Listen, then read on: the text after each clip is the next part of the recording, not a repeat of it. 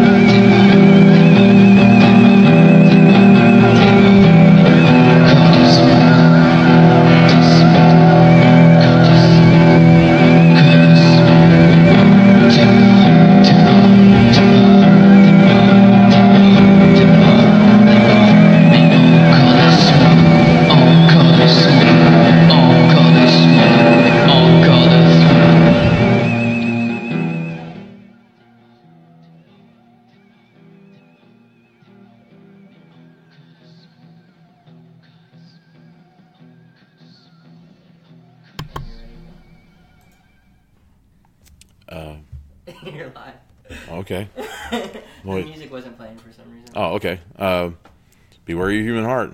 This is uh, this is Diabolical Index for March fifth, uh, where the pages of the uncanny reside. I come to you live from Rising Sun, Indiana, Paradox City Books and Games, uh, and I'm pleased to announce that I'm finally part of the Magic Squirrel Network family. They gave me uh, Herculobulus, Herc, Herculobulus. Herculobulus, Herculobulus, something, or the Red Planet. Uh, you may not know what that means, but it means a lot to the Pointless Discussion guys, um, and it has has a lot to do with uh, astral transcendence and uh, improv comedy. I don't know. Um, I have no idea what it's all about. There's some sort of crimson planet that's uh, coming down to destroy Earth, and it has something to do with spiritual uh, transcendence, but. Want to get the, the cam on that one? Yeah. Oh, sorry. There you go. Go that way. Oh, there you go. Perfect. Yeah, some technical difficulties. I'm uh, having to use some notes tonight. I'm I'm a little out of it, but um, that's all right because uh, all I care about is that we had the the maiden voyage of the Animankai podcast last night, and. Uh, It was awesome. It's uh, the network's newest anime, manga, and kaiju-based podcast. So uh, that's where I was given my personal copy of the the Red Planet Herculobulus. Herculobulus. Herculobulus. I'm I'm gonna say it right one of these days. At least I don't have to say uh, that that one name of that that one character from the from the Choose Your Own Adventure the other day. Decent Mix and Mimus or something like that. But um, yeah. Has a lot to do with me being on uh, Pointless Discussions this Thursday at ten p.m. Uh, I have no idea what I'm getting into, but definitely uh, tune in to check that out and see uh, what they have in store for me there. And also, uh, while you're checking out Pointless Discussions on magic squirrel network dot com, make sure to go to their GoFundMe page to help them get the new uh, theme song done by Royish Good Looks uh, while you're there to help them out with that. It's always appreciated. And uh, let's see here.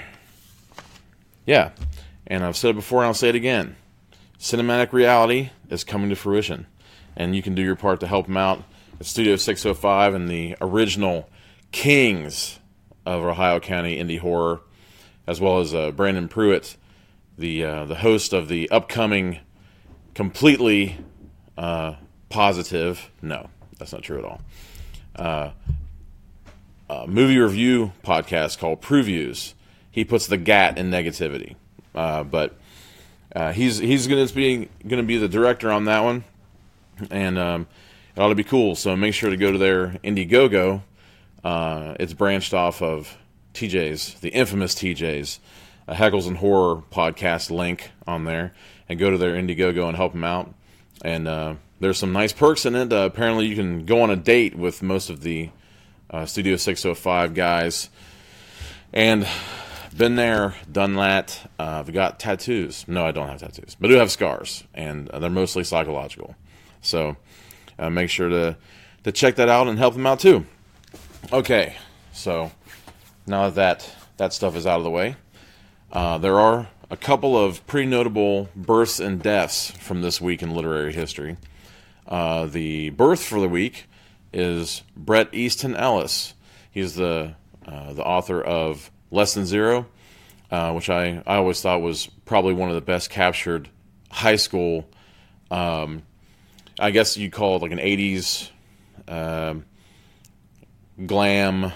I don't know. It's it's a real. It, it encompasses. It really personifies the eighties for me, uh, with the the presentation of what it's like to to be in high school and then beyond, and the the pitfalls that have to do with friends, and how sometimes you know the the ties that bind can end up being a knife in the back. So um, that's that's a great one. And then you know the follow up. Um, and actually, I, I believe it was a follow up. It was definitely a follow up uh, chronologically.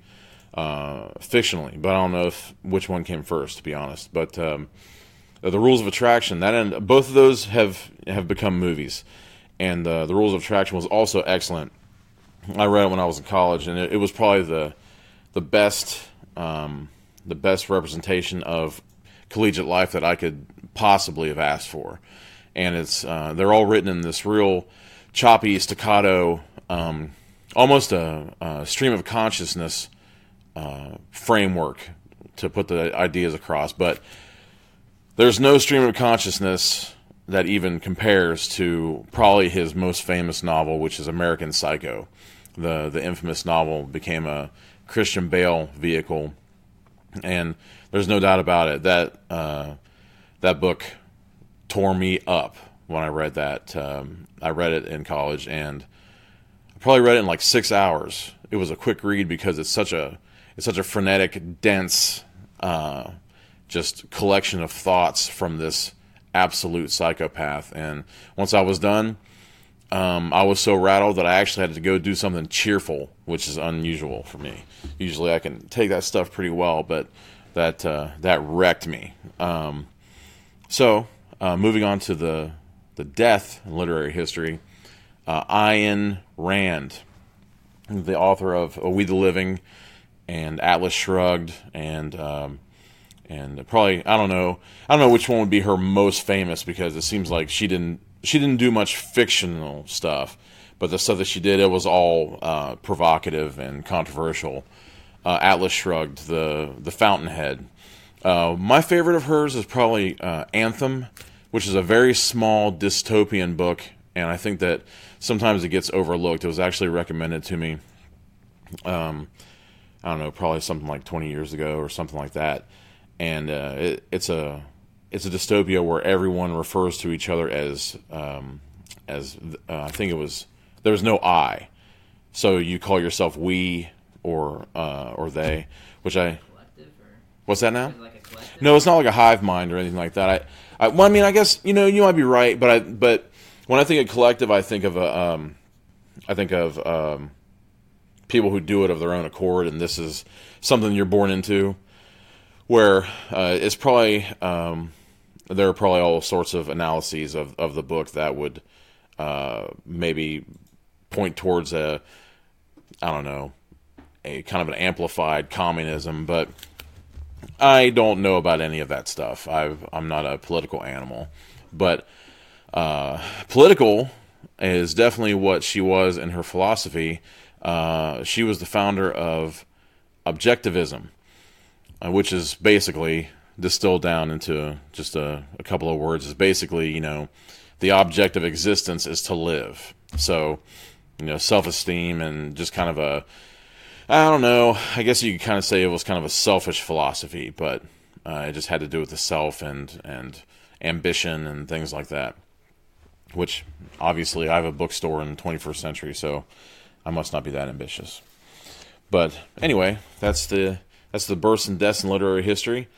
Uh, so we'll move on to talking about the books uh, for tonight, for the Diabolical Index entry number three, uh, but fifth episode. So it's pretty wild that it's it's already been um, a little over a month since we started this whole thing, and um, and now there's a brand new podcast coming this week, hopefully, and uh, it's really been. It's been an experience, and I don't know, it started a lot of things. A lot of people have, have contacted me from the past, and I've made a lot of new friends due to it, just, you know, in the month and a half, or the month and uh, a week that it's been going on, so it's been great.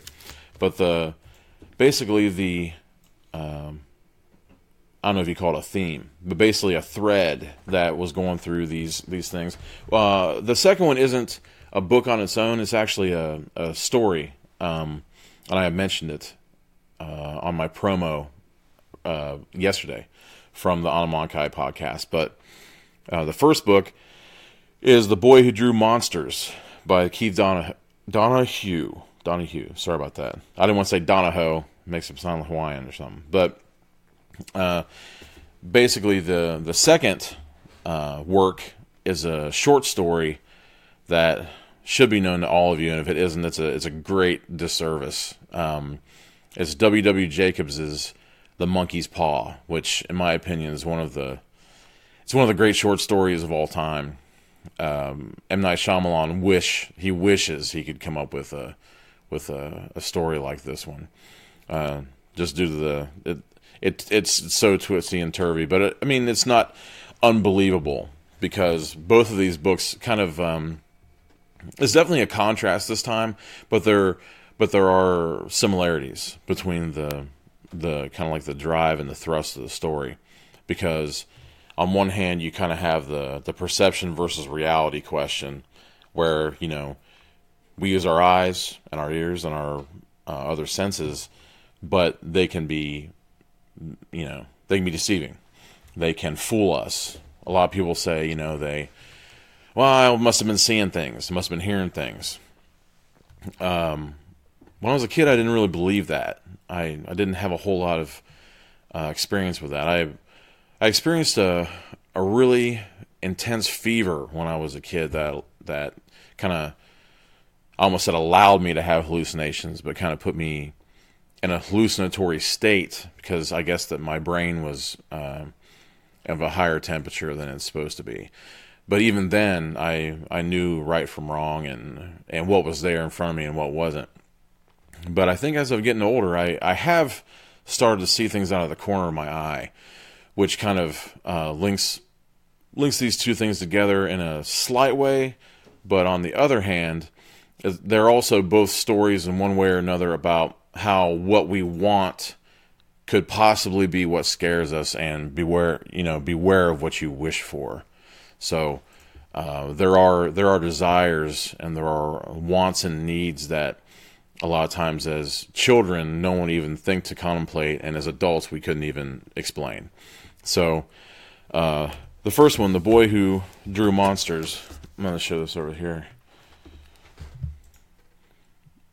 It's a wonderful cover. It's a really stark um, contrast between the, the lettering and the background, and it, it's almost a it's almost spectral, maybe even electric, and it shows a kind of like a casting of light off the water. And strangely enough, when I was uh, when I was reading it, I realized that uh, it's kind of a, a supernatural horror story, thriller, psychologically charged family drama. Which, if you think about it, since it's set in Maine, and there's also uh, you know it's on the water. There's a peninsula where the father Tim uh, he has to take care of kind of like derelict. Uh, buildings just due to vacationers or timeshares. So there are these large um, buildings of the rich and kind of like abodes of people who are above, you know, his standing that are just sitting there, derelict and vacant. It's like tombstones, like across the peninsula. And he can go in and kind of visit their lives and and see these empty places and kind of root through the the secrets and the the, uns, the unsaid things of these families that uh, have somewhere better to be at the time. And it kind of takes him away from the conflicts in his own life that uh, that had been started when his son, John Peter, uh, ends up nearly drowning in the ocean outside of the peninsula. And if I didn't mention it, it's in Maine. So if you think about a horror story set in Maine, I mean, it's easy to make assumptions as to who you would normally think of in that respect, which would be Stephen King. And it's funny, though, because one thing that I noticed with this story is that it keeps coming back to the the symbolic, symbolic and actual um, power and um, and deadly force, and sometimes mysterious depths of water. Um, I know that I was talking about Shyamalan, Shyamalan earlier, and he's obsessed with the uses of water in stories, but uh, in this case, you know, it's a it's a little more palpable, especially when you think about um, the kind of like the transitory medium of water. A lot there are a lot of resurrection stories. Um, you know, there are baptismal stories where things pass through water and are changed when they come through the other side. Uh, like, I mean, I guess a good example would be Jason Voorhees in the Friday the thirteenth films, where uh, he he gets betrayed and then he dies and goes to the bottom of Crystal Lake, and that ends up kind of being where he resides. That's his resting place until he's born again multiple times, you know, to, to wreak havoc uh, at Camp Blood. And also um, in the uh, in Constantine, the movie Constantine, when uh, when Keanu Reeves wants to take a slight jaunt into hell, he ends up putting his feet, bare feet, into a bowl of water. So uh, in mythology, water has been seen as the great boundary line. Like underneath, you know, there there's an underworld. Uh, it wouldn't be subterranean, but there would be depths that might uh, figure to be another plane, even of existence, where you could travel just by passing through water. And, you know, The Fog, the movie The Fog, where, you know, the the pirates seeking revenge come out of the fog and the waters uh, to to find their their booty and things that are, are owed to them. And there's also, you know, the, the idea of scrying, where you look at the reflections off the water, just like on the on the cover of the book, and you can see the future. Um, but with with this story, John Peter, J P, or Jip, they call him Jip, he kind of gives the idea of, um, they don't, as far as I know, they don't mention it in the book, and I kind of applaud him for that. It seems like there is a there's a prevalence in, in current uh, media to use autism as some sort of magical um, uh, sort of magical state of being, and it causes, you know, it's it's problematic for people, and sometimes it can be traumatic, but it's also, you know, a way of life. It's a it's a part of people, and you know, in, in the in the form of Asperger's and, and autism, sometimes they can see it as a as a heightened awareness, which isn't, I mean, that's definitely true, but sometimes it can also be a harrowing experience for the people who have to go through it. So luckily in this case, it seems like uh, just the, the circumstances and the personality of the child, and it is, it is most definitely a child, that is, that's the, the lead character in the book, and um, his... his thoughts and dreams and mostly nightmares and recollections of almost drowning at sea, and the things that he brought back with him, and actually the things that he creates, uh, as in the title of the book, the, you know, the titular Boy Who Drew Monsters, and he draws these monsters. And I guess there's kind of a, there could be a double meaning there, where he draws them, you know, just as simple as that. He, uh, he uses his artistic uh, talent, which is newborn. They don't. They didn't even know that he had it before, and he could. It may be because he's kind of like looking through the window of the, of the paper to draw things that he sees in his mind. So that's that makes it a little bit easier. But on the other hand, it could be that he's drawing them out from their resting places, because I mean they're surrounded by water, the place where he he must have met them, almost on the other side of his life, and also, you know, from the hidden places in the the dark. Uh, the dark hills of the peninsula.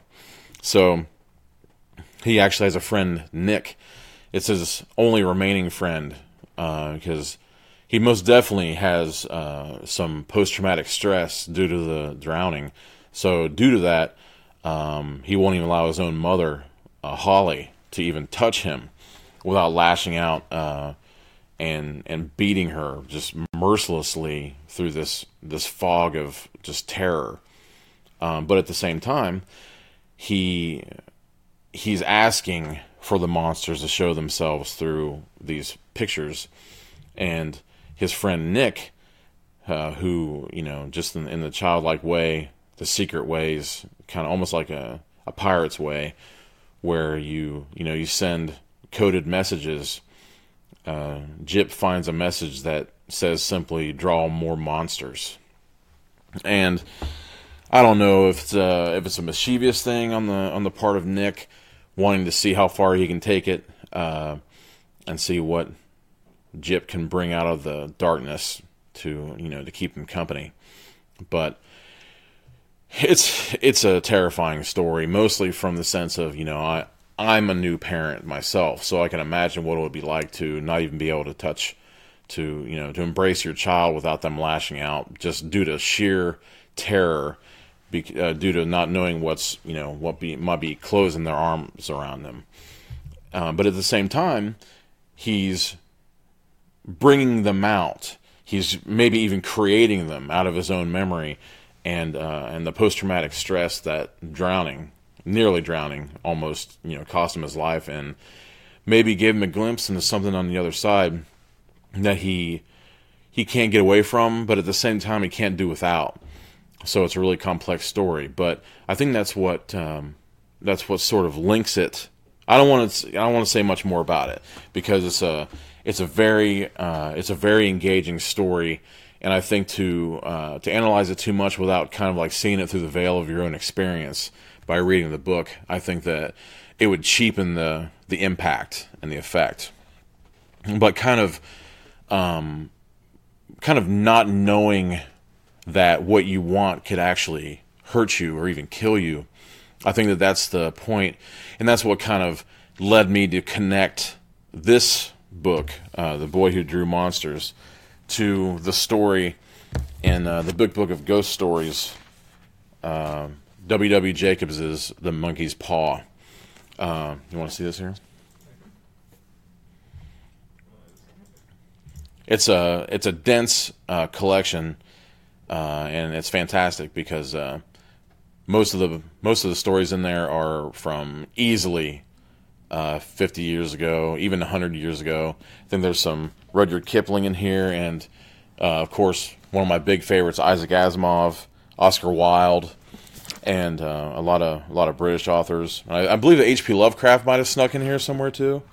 But um, basically, with Uh, with W W Jacobs and The Monkey's Paw, it's a story that has been examined many times in many different forms.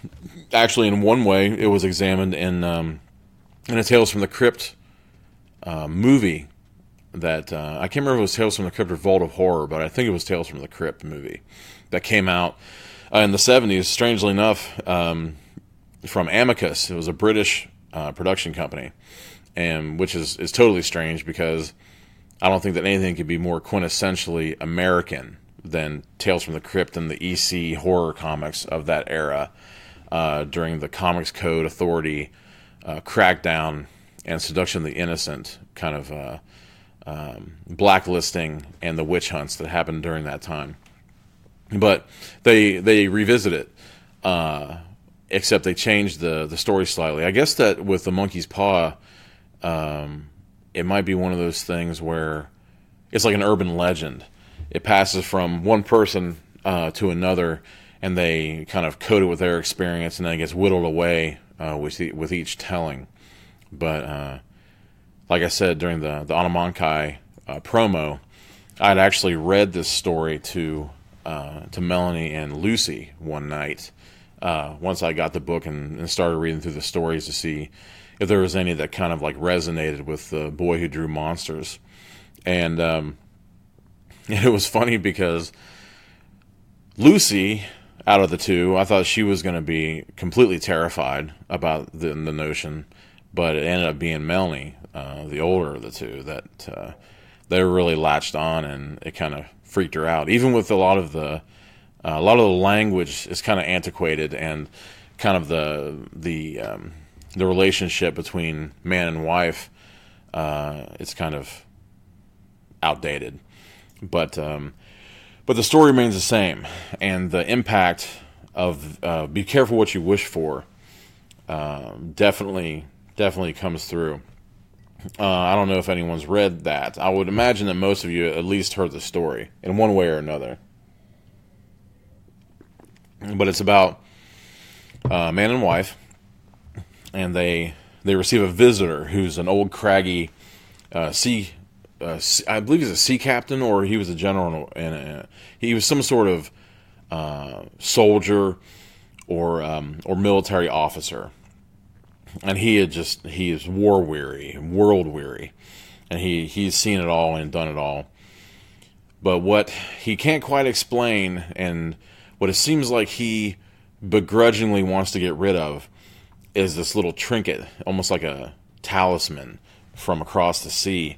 And it's just a small, crumpled, uh, grizzled little mummified monkey's paw.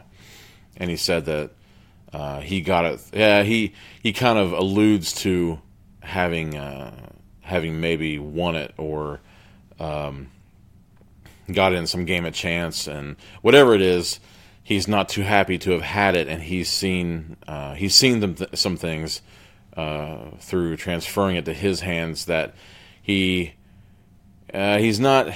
I guess he doesn't want to do the husband a disservice, but he is more than happy to allow this person to fall into uh, a trap in order to get it off of his hands, and uh, whatever blood or history or betrayal, you know, is is all over them due to the monkey's paw. But uh, basically, uh, the story is is that you can make three wishes on it, and uh, the wishes will come true, according to the uh, the hocus pocus and heebie-jeebies that you know that the the military officer ascribes to it, and the person that he got it from must have. But there's a knowing wink in his eye that tells them that there might be something to it. So uh, they, uh, you know. As as you're wont to do, you look at the thing and it kind of like sticks out on the table, and they, they kind of avoid it for a little while, and um, and their son, who's been visiting, uh, gets called away, and the wife asks for lots of money to be rich, and uh, all of a sudden they they get uh, they receive word that their son was killed in a in an accident, and they stand to. to become rich due to the insurance money on his uh, upon his death. So they know that, you know, what they wanted ended up causing the demise of, of their dearest born. So it goes on from there. I'm kind of hesitant to tell the whole story because it's, it's great, but basically um, you have to be careful of, of what you wish for, and uh, a lot of times the devil can give you what you want, but it's It's not always in the way that you think, and it ends up being uh, more trouble than it's worth, and it might even cost you your soul. But with the the whole uh, the water element and uh, seeing things out of the corner of your eye, I I, uh, I forgot to, to mention something about the uh, the the boy who drew monsters. There are monsters on this peninsula, but they are only seen out of the corner of the father's eye. He's driving Nick home uh, from a visit because uh, Jip has lost all of his friends due to uh, due to not being able to not have these attacks, and I mean I, I hesitate to say seizure, but these outbursts that, that make it difficult for kids to get along, because you know if they if they bump into each other in a in a game of touch football, then he'll end up beating them to a pulp. But when he was bringing Nick home one night, Uh, the father looks over one of the hills and he sees this kind of amorphous blob kind of sprout legs and start scuttling across the hill, and he kind of he doesn't see it directly full on, so it's one of those things where he kind of pulls a a uh, uh, Ebenezer Scrooge line out of his hat and, and says to himself, you know, maybe it was just something I ate. Maybe I I don't know. Maybe it's too late, and you know, dealing with Jip and his and his uh, his terrors and going back in the dark, you know, maybe I'm seeing things. Maybe it wasn't really there, or maybe it was in the back of my head somewhere. But at the same time, he almost becomes obsessed with the idea. So he ends up wandering the dunes and wandering the um, the hills and secret places on the peninsula, trying to see whether or not he's actually seeing what he saw, or if it's some sort of crazy hobgoblin in the back of his mind somewhere. which reminded me as I was reading it of something that actually happened to me one time. And um, I uh, I ended up uh, calling into a radio show. Actually, there's a there's a radio show, uh, Coast to Coast A M, and I used to deliver uh, pharmaceuticals out of a, a warehouse, uh, independent contractor for old folks' homes late at night, really late at night. So I'd be driving out in the middle of nowhere. You know, you're doing these deliveries and you get paid by the mile, so you want to go out as far afield as you possibly can, and sometimes you end up in the middle of nowhere, and that's exactly where I was.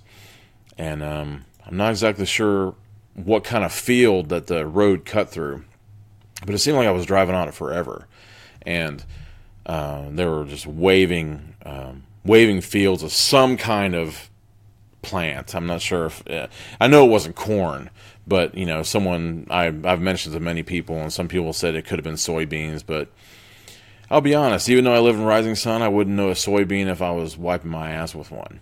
But um, it's just okay. So there you go. I mean, that that could that can't be right. So whatever it was, it was uh, it was probably taller than a man. Whatever it was out there. But that's where it gets interesting, because past it, you could see a farmhouse like way off in the distance somewhere, and the only thing that was lighting the way, really, um, I didn't have a whole lot in the way of um, headlights for some reason. That car, it was a it was a car that I had beaten up time and time again to do the that delivery job, and, and my my lights were really dim, and there weren't any street lights because it was just kind of like a farm road. And so I've noticed that they. Uh, they tend to try to hide old folks' homes, so people aren't constantly looking at them and, and making themselves aware of, of what's to come. You know, the the decrepitude of old age in, in some areas. But um, I'm driving through these long grasses or weeds or something, whatever it was, and all of a sudden, you know, I'm. It's cold, and the moon is kind of like lighting the way and stuff, and I'm really, um, I'm really cognizant of trying to not hit a deer. Like if a deer were to walk out in front of the, or through the, you know, through the grasses or whatever it was, walk out in front of me, I wanted to be ready because I wasn't so sure that the, the light would point him out to me before I hit him. So a little bit farther away, probably, I don't know, if I had to guess, I'd say something like a hundred yards. Away, I see something kind of poking out through the grass. I'm going to call it grass, is all I can say, but it was definitely taller than a man. Um, and something pokes out, so I slow down. And I see it start to walk out uh, on four legs, so I'm like, well, this is that deer I was looking for. And as I'm getting closer to it, it stands up on two legs. And this is probably something like three or four in the morning. We were always trying to get, you know, three and a half hour one-way trips. So we ended up spending our whole uh, eight hour shift for uh, up and back, and we get paid for the mileage. So I can't say that I wasn't tired. I was definitely tired, but I think I would know the difference between, you know, just some kind of, I don't know, some kind of thing that I would guess is something else just from a, you know, a flicker of the moonlight or or my own headlights or just, you know, my own fatigue of driving all night. But it stood up, and something I I mean I can't even explain that, but one thing that I definitely can't explain is that when I was coming up on it, it was like this white flapping motion where its head should have been. And it scared the living shit out of me. There's no doubt about it. Um, I did not slow down. I did not try to see what it was, and I didn't look in my rearview mirror. I just hit the gas and kept going. Um, I've had a lot of theories of what it was. I mean, four in the morning, it was walking on all fours. It was brown in color, and then all of a sudden it stood up. I mean, in hindsight, I was thinking, well, maybe there's some guy, you know, who was drunk on a whatever night that was, and then he ends up stumbling out into the field, and he's just stuck there. And he was, you know, he might have had like a white T-shirt or something. He was just trying to flag me down with it. But um, I don't know. I've never been sure, and I'll never find out because I didn't stick around um, to find out what it was. And you know, in my in my imaginings, I've thought, you know, maybe that's maybe it was some kind of Bigfoot monster that had a, a bird in its mouth that was trying to eat, and the bird was flapping around. Whatever it was, it's it's one of those stories that is just too weird, even for me to have made up. Uh, but I can see where the the character in uh, The Boy Who Drew Monsters is coming from, because sometimes you're not quite sure that you were seeing things, and you're not quite sure that something might not be out there, especially if your if your son keeps going on about the monsters that followed him out from the ocean. You might be interested to see what it was, especially if it uh, isn't a uh, a human agency. You may want to try to see what the milky white fish-bellied creature that just crawled past your car might have been, so it doesn't end up scratching at your windows at night or anything like that. So, so there you go. Um, wonderful books. Wonderful. There's wonderful stories uh, in this book, The Big Book of Ghost Stories, and I didn't even scratch the surface. That's only one of the many stories that are in there, and I probably won't even get through all of them before I um, take it back to the library. So, uh, the library has been a great help to me during these um, podcasts. Uh, they supplied me with a lot of books that it would, might have been difficult to find otherwise. Um, like one I was thinking of, actually, uh, while I was reading uh, The Boy Who, Who Drew Monsters, um, there was one I thought of that is difficult to find. I used to have a copy of it uh, a long time ago, but um, having the bookstore, it it probably slipped through the cracks, and I ended up accidentally selling it. Uh, and whoever made off with it ended up having a gem, because uh, it's one of those... Uh, critically acclaimed yet little known uh, horror authors that kind of uh, transcend genre, kind of like Clive Barker. Um, Kathe, I hope I'm saying it right. It's K A T H E K O J A. I always have said Kathe Koja. That's what I've always said. It might be Koja, I'm not sure, but she's written um, a lot of books. She had a big, um, she had a big explosion in the in the nineties on a Adele imprint called The Abyss book line, and it was kind of a, uh, it was a line where it was it was horror that skirted the edge of. Uh, there was a lot of uh, sadomasochistic themes and uh, just kind of like cyberpunk themes, and you know, um, different things that kind of. Uh, kind of skirted the edge of horror, and sometimes went into like science fiction areas and and different things. Um, but she wrote one called Bad Brains, which is about a, a guy, and it, it it reminded me a whole lot of this, because instead of a child, you have a man, and uh, I believe he's kind of in the throes of alcoholism, where his uh, his normal um, perception is altered due to being inebriated most of the time.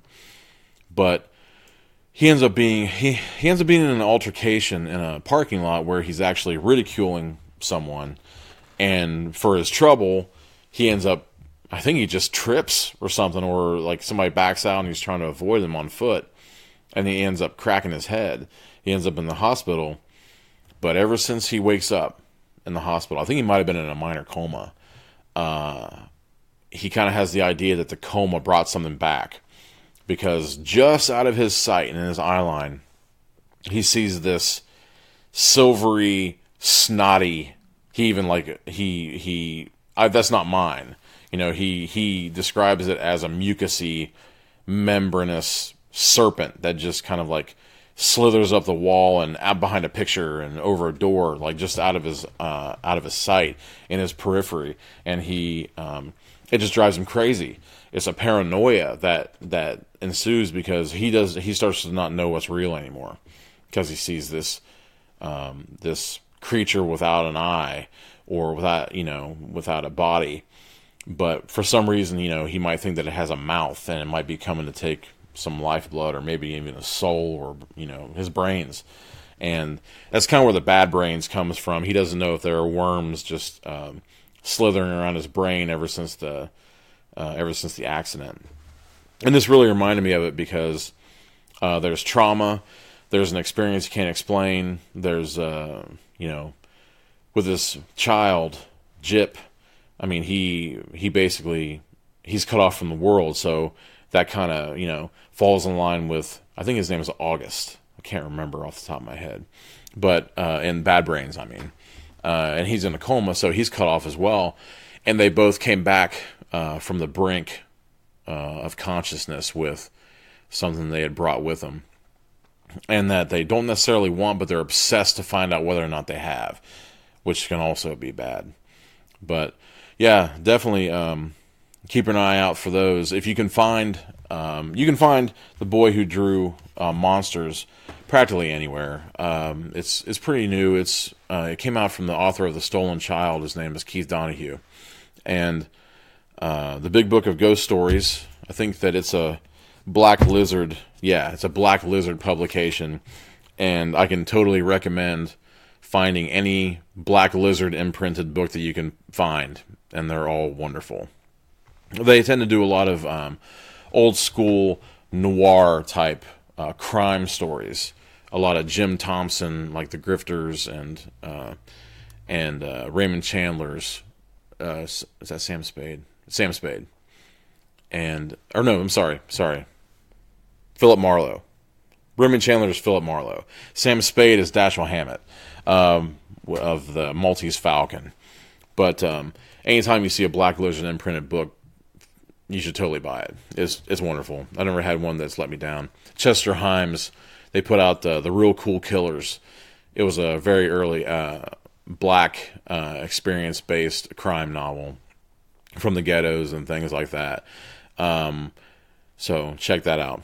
But uh, definitely, uh, if you can find uh, Kathe Koja book, any one of them. In fact, uh, she wrote um, she wrote Skin. Skin was actually the first book of hers that I read, and it was kind of a time. Um, as you can tell by my pallor, I'm not much of a beachcomber.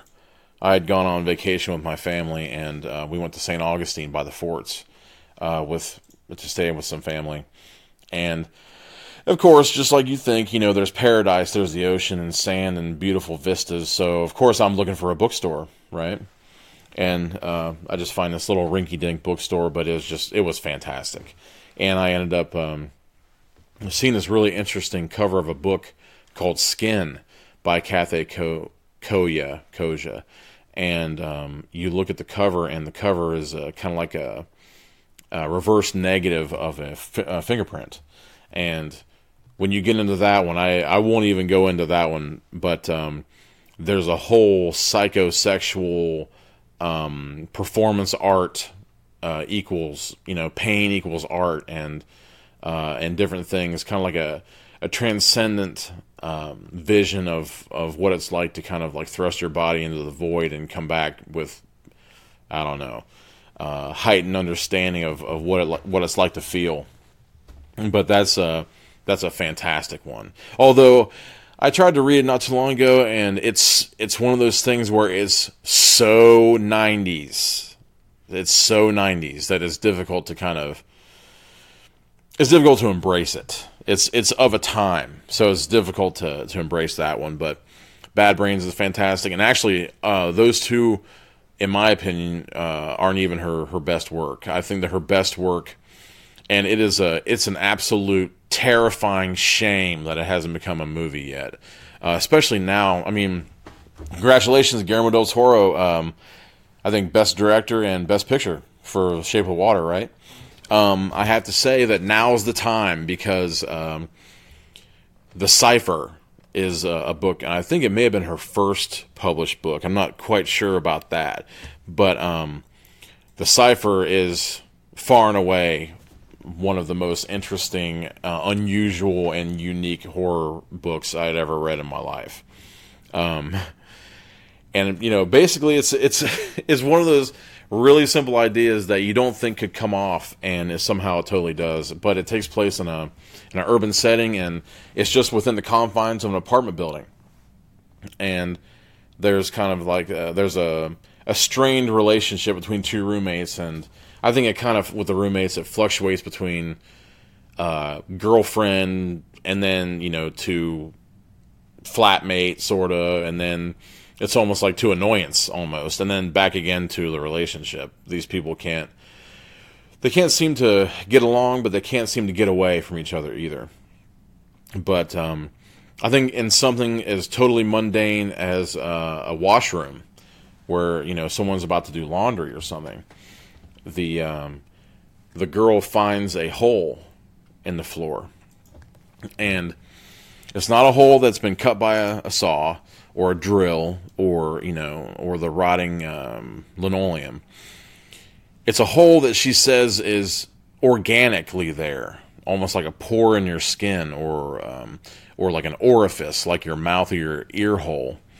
And um, she becomes obsessed with it because she's seen things fall into it, and when they come back out again, or she's actually plucked them out, uh, they're different somehow. And she ends up spending time in the in the washroom, and she becomes so obsessed that she just stays in there all the time, because there's like a strange, almost like a radioactivity that comes off of it that uh, that stimulates her libido and stimulates her um, her thoughts, and it's almost like a hallucinatory haze that she that she's in when she's there, like an endorphin rush. And the and the man becomes involved in the entire apartment building, and uh, I think if I remember correctly, she wants to see what it does to like a human piece of flesh. So I'm just going to leave that right there. But look, uh, look out for the cipher. Um, totally fantastic. But it just seems like now is the time for a story like that, and it doesn't it doesn't suffer so much from the um, I don't know, the nineties lag that Skin does. Uh, although if you were going to do, I mean, uh, I guess it's totally possible, and it would probably uh, it'd probably benefit the production if you actually did Skin as a nineties period film and see if you can't capture it, because I mean it's it's totally it's meant to be there, and it resides there. But the strangest part of all is that um, um, kind of like Clive Barker went almost into exile for a minute. Uh, I'm not so sure he was doing well um, health wise for a while, and uh, and he ended up kind of getting out of the limelight, and so did she. She was kind of um, at the forefront of these things, and then she kind of backed off. And as, as far as I know, I think she did some children's books uh, for a while, which I think that, you know, rather than overstaying your welcome in a genre, I think that it's great to kind of branch out and do other things. So, yeah, check her out. Check out Keith Donahue, and uh, go back in time. Look at the the big book of ghost stories for things from the past, and uh, you'll definitely find a lot of stuff in here that'll uh, pique your interest and give you the heebie-jeebies and the, the, the shakes and all that stuff deep into the night, even though it's been... Uh, you know, it was written before the advent of the combustion engine a lot of times, but that's cool. But anyway, that's what I had to offer tonight, the, the Diabolical Index. Uh, it was a little scattered. It was kind of, uh, you know, there was a family of things that I want to talk about rather than just two, so that's all right, though. Uh, it touched on a bunch of stuff. But, uh, you know, while I'm here, I don't want to uh, I don't want to pass over the fact that, you know, we got a new podcast coming up this week. Most likely Wednesday, uh, no promises, but the the Animankai uh, anime manga kaiju podcast with Marga Planup and uh, Andrew Sefton is coming your way. Um, they did a great job. I thought the they really fell into their uh, from their own experience with that, and they really took off. Um, and uh, make sure that you don't forget uh, Heckles and Horror uh, will be coming at you Wednesday at ten p.m. rather than tomorrow night. Uh, T J will be missed tomorrow night, uh, but he, you know, we have lives. So he had, to, you know, he was interested in something. He went after it, which is how people make podcasts, in my opinion. So there you go. Uh, but through Heckles and Horror uh, link, make sure that you uh, go to the Cinematic Reality Indiegogo page and help them out with that. I've been talking about it a lot. Can't really talk about it enough, because uh, there there can't be enough uh, creativity. So if you can help them make that, especially since Studio six oh five, um, I think they're in need of a good thriller. The they've uh, they've been going after the horror and stuff so so hard at it that um, I think it's I think it's really interesting. They want to stretch their legs with um, more of a conventional take on on uh, on the thriller and the terror of kind of being in the wrong place at the wrong time. Uh, so yeah, check it out. Definitely uh, go there and help them out. Anything you can do. There are all kinds of perks. I think that there's a perk for um, something like um, thumb drive or uh, what's that? Flash drive. Flash drive fun. Flash drive fun. So you'll be able to get all kinds of exclusive behind the scenes photographs uh, and maybe even some video, I think, like behind the scenes stuff that they'll give to you on a flash drive. And of course, the the ever popular um, date with six oh five, so you can go out with the boys and um, see what kind of devilry they get into. I've I've I've seen it firsthand, and I tell you, you'll never be the same. So definitely throw some coins at them. And uh, speaking of coin, definitely go to um, the GoFundMe for Pointless Discussions. Um, my boys, I'm going to be able to see them on Thursday. I'll be going to the Nut House, and who knows what rigors they're going to put me through. Um, uh, apparently they're going to be wanting to talk about me, which is always uh, terrifying to, to, to speak of. Because, I mean, I don't know. How do you talk about yourself? How do you remember everything? I don't know. I'm going to have to make notes on that one, too, like I did tonight, but at least I didn't have to refer them the whole time. I just had to kind of get started and, and get on a roll. But uh, but definitely uh, go to their uh, GoFundMe for the new theme song uh, from the Royish Good Looks. I uh, went to his uh, to his YouTube, and he does some interesting things with, with auto-tune and kind of like mashups of uh, of classic and more, you know, more modern uh, shows and different things like that. So it should be interesting, to say the least. I, I'm actually kind of curious as to whether or not he's going to use sound bites from their podcast to, to make it up. I'd be I'd be surprised if he didn't. So that should be really interesting to to maybe try to pick those out. And uh, yeah, check out uh, Paradox City Books and Games on Facebook. Um, I'm still down here. I had a really good weekend. I met a lot of great people. I actually had uh, a couple of good friends come in from out of town. Uh, shout out to Andrea and the Stone family. Got to meet her, her husband and uh, his sister, and that was a blast. And um, uh, and actually the Archer family, which is always uh, it's always a pleasure to see them down here. Minus one, uh, Veronica had to be at work, which always sucks. But um, but yeah, it was great to have them down here as always, and um, it actually gave me a drive to kind of get some things out of the way and clean up around here a little bit, and it made it a little bit easier to set up for the Diabolical Index tonight. So that's always good. And uh, I was able to find some books that I was looking for, and that might uh, end up showing up in, in further things. So make sure to check out our videos on uh, YouTube. Actually, let me get out the list. It's a little bit easier. There, there are a lot of these now, which is good. It's not bad. It's a good thing, but sometimes it don't all come to mind. What's that now? Most of it's on the Magic. Yes, absolutely. Um, Magic Squirrel Network dot com has uh, all this stuff, but you know, just for your information, we're on Facebook Live, of course. You're probably watching it now. Twitch um, and Mixer, as well as uh, YouTube, uh, and it's almost um, does does it go over to YouTube immediately? Yeah, you're on YouTube right now. Yeah, so there you go. It's that I didn't. I thought that there was a trans. There was some kind of. Yeah, I thought there was some kind of transmission time lag or something like that. But also the uh, the audio is on SoundCloud, uh, iTunes, um, Stitcher, which is, I think Stitcher is one of my favorites. I find a lot of great podcasts there. And uh, Google Play Music. So, uh, yeah, actually I can put a shout out, and not like I know these guys or anything, but um, definitely check out Horror Business uh, podcast. I'm looking to uh, become a patron of them. They really remind me of uh, of me. And a lot of uh, conversations I have about horror and different things, and and they know their stuff. They're uh, they're a really great mix of uh, of experience and uh, information and humor. They're uh, and sass. Oh my God, they're sassy. Uh, but they know what they're talking about. They huh? Do you know where they're out of?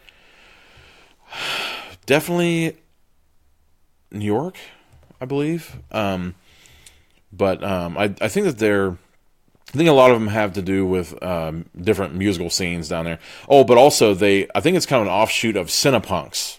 I think it's with an X. And um, yeah, these guys, they got some serious knowledge about movies and stuff. Whereas Horror Business, I think, is kind of like the the horror arm of their expertise. And then they have the Cinepunks um, website and stuff. So I don't know. Shout out, you know, maybe. Uh, You never know. there's kind of a, it's a weird, you know, I'm always saying like rarefied atmosphere with a podcast and stuff. You never know if people are going to, uh, going to uh, intermingle. I mean, ever since I started this thing, you know, I'm going to be on Discussions this week, and I've talked to a couple of guys in northern Indiana that, that maybe want to have me out and stuff, and maybe I can uh, shoot some knowledge of the other um, squirrel heads. Uh, I don't know. I've been putting squirrel on everything lately. I'm trying to start a thing. I'm not sure, you know. But, yeah, hashtag squirrel heads. Keep it squirrely! I almost forgot that last night. Uh, was that uh, was that Mark on that one? Was that his baby? I think that might have been Mark that threw the keep it squirrely out there. Because, you know, I was I was going for something else, and he said that, and I was like, we're we're redoing the whole thing because we got to get that going. That's going to be on the back of a T-shirt like any day now. Speaking of T-shirts, um, the sixteenth, March sixteenth, is when uh, my stickers should be printing up for Diabolical Index stickers. I'm all about the stickers. Oh, actually, I got all kinds of homemade uh, stickers and stuff uh, for the shop. You got on Bookcam? Uh, so, uh, this might be some swagalicious stuff that we put out for different things, you know. Uh, read books or else, of course, always. Um, and let's see here. Maybe I can show them like that. Puzzling People Since a Month From Now. I just got those put out. And uh, the ever-popular... Uh, let me see if I can find... The ever-popular Books Make Up for Looks. Uh, one of my favorites. And I think it's absolutely true. So, yeah, but uh, hopefully the T-shirts are coming, and uh, stickers and everything else, but the, uh, the Diabolical Index sticker will be emblazoned with the Magic Squirrel uh, Network plug at the bottom of that, so that'll be cool. So I look to see uh, these stickers and uh, and all that stuff on everybody's cars. Maybe we can get some kind of like real toothy, open-mouth, Pointless Discussions. I think you could almost do that without the, the Pointless Discussions logo. It would probably just, just be the open mouth on there, and then that would say it all. We need a squirrel-mobile. So anyone who wants to donate some old uh, some old beater, we can just put a gigantic furry tail on the back of it with a witch's hat. That'd be crazy. Yeah. We could like... Looking like the thing from Dumb and Dumber. Yeah, oh my gosh, yeah, absolutely. The, we could totally use Dumb and Dumber as the, as the, uh, uh, the inspiration for that. Especially since, I mean... I can foresee us going around to different things pretty soon. Uh, we're we're gaining a lot of momentum, and there's a lot of different content coming up, and hopefully more to come. Um, late night with or late night crafts with Mary. Uh, I know that that was a big hit. I was I was a gigantic fan of that. I was all about it, and um, especially like the time slot. It was like four thirty in the morning. I was like, yes, something woke me up, and I was like looking for something to do to kind of lull me back to sleep, and and. Of course I wasn't, because I was like, oh man, look what she's making with like bowls and cans and all this stuff, and it just turned out fantastically. And, you know, totally modest as always, she's just like, oh, it's not that big of a deal, it's totally easy to do. I'm like, whatever, whatever. And Jack was saying, like, he, I mean, it does look three-dimensional. I mean, was he being for real what when he said it? About those look flat, or those don't look flat, or anything like that? Yeah, yeah, I'm not sure. You never really tell with him. He's a, he, he's a mysterious guy. Yeah. He's always got a look on his face like he's not sure if he wants to hug you or rip your arms off. Which I guess, you know, that's endearing. It's a charming thing.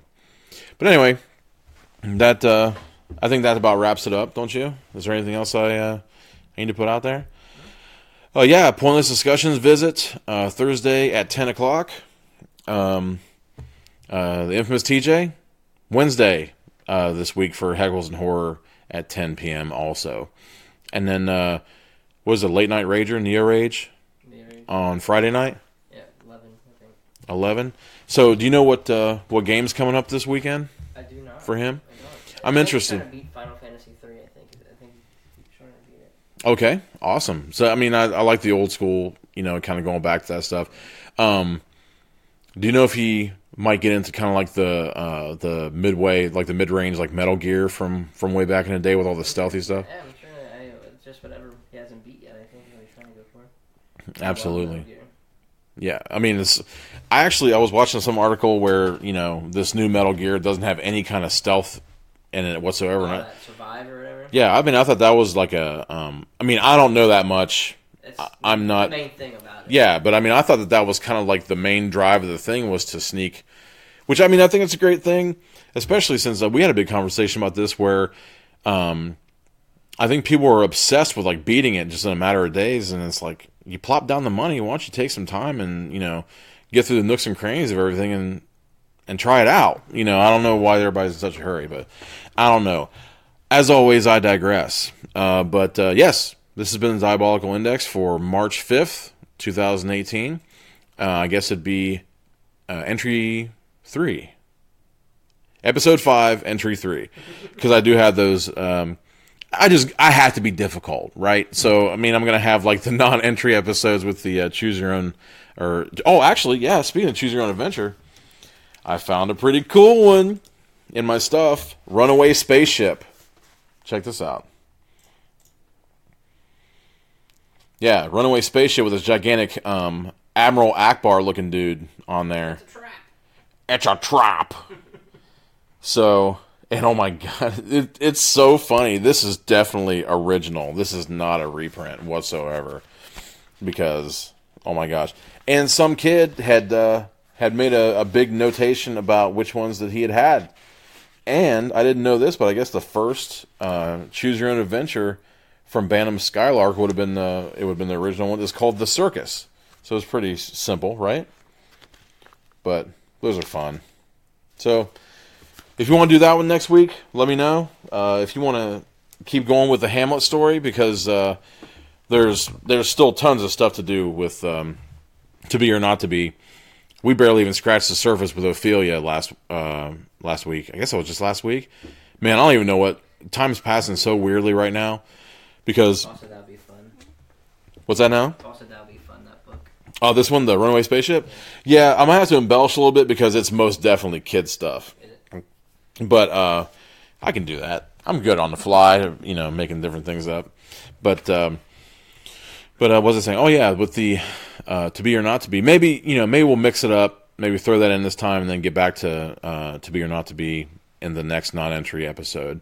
Because uh, I'm kind of curious as to what. I, because I mean, I'm I would like to think that if you become King Hamlet the First, uh, famously, he's dead. So, like, it, it makes me wonder that if you're just running around as a ghost the whole time. So, we'll see what happens with that. Uh, as always, I'm Corey Dawson, fr- uh, live from um, uh, Paradox City Books and Games, Rising Sun, Indiana. Uh, and this has been the par- uh, the Diabolical Index, if I can speak right now. I'm so tired. But, uh, thanks for coming to see me.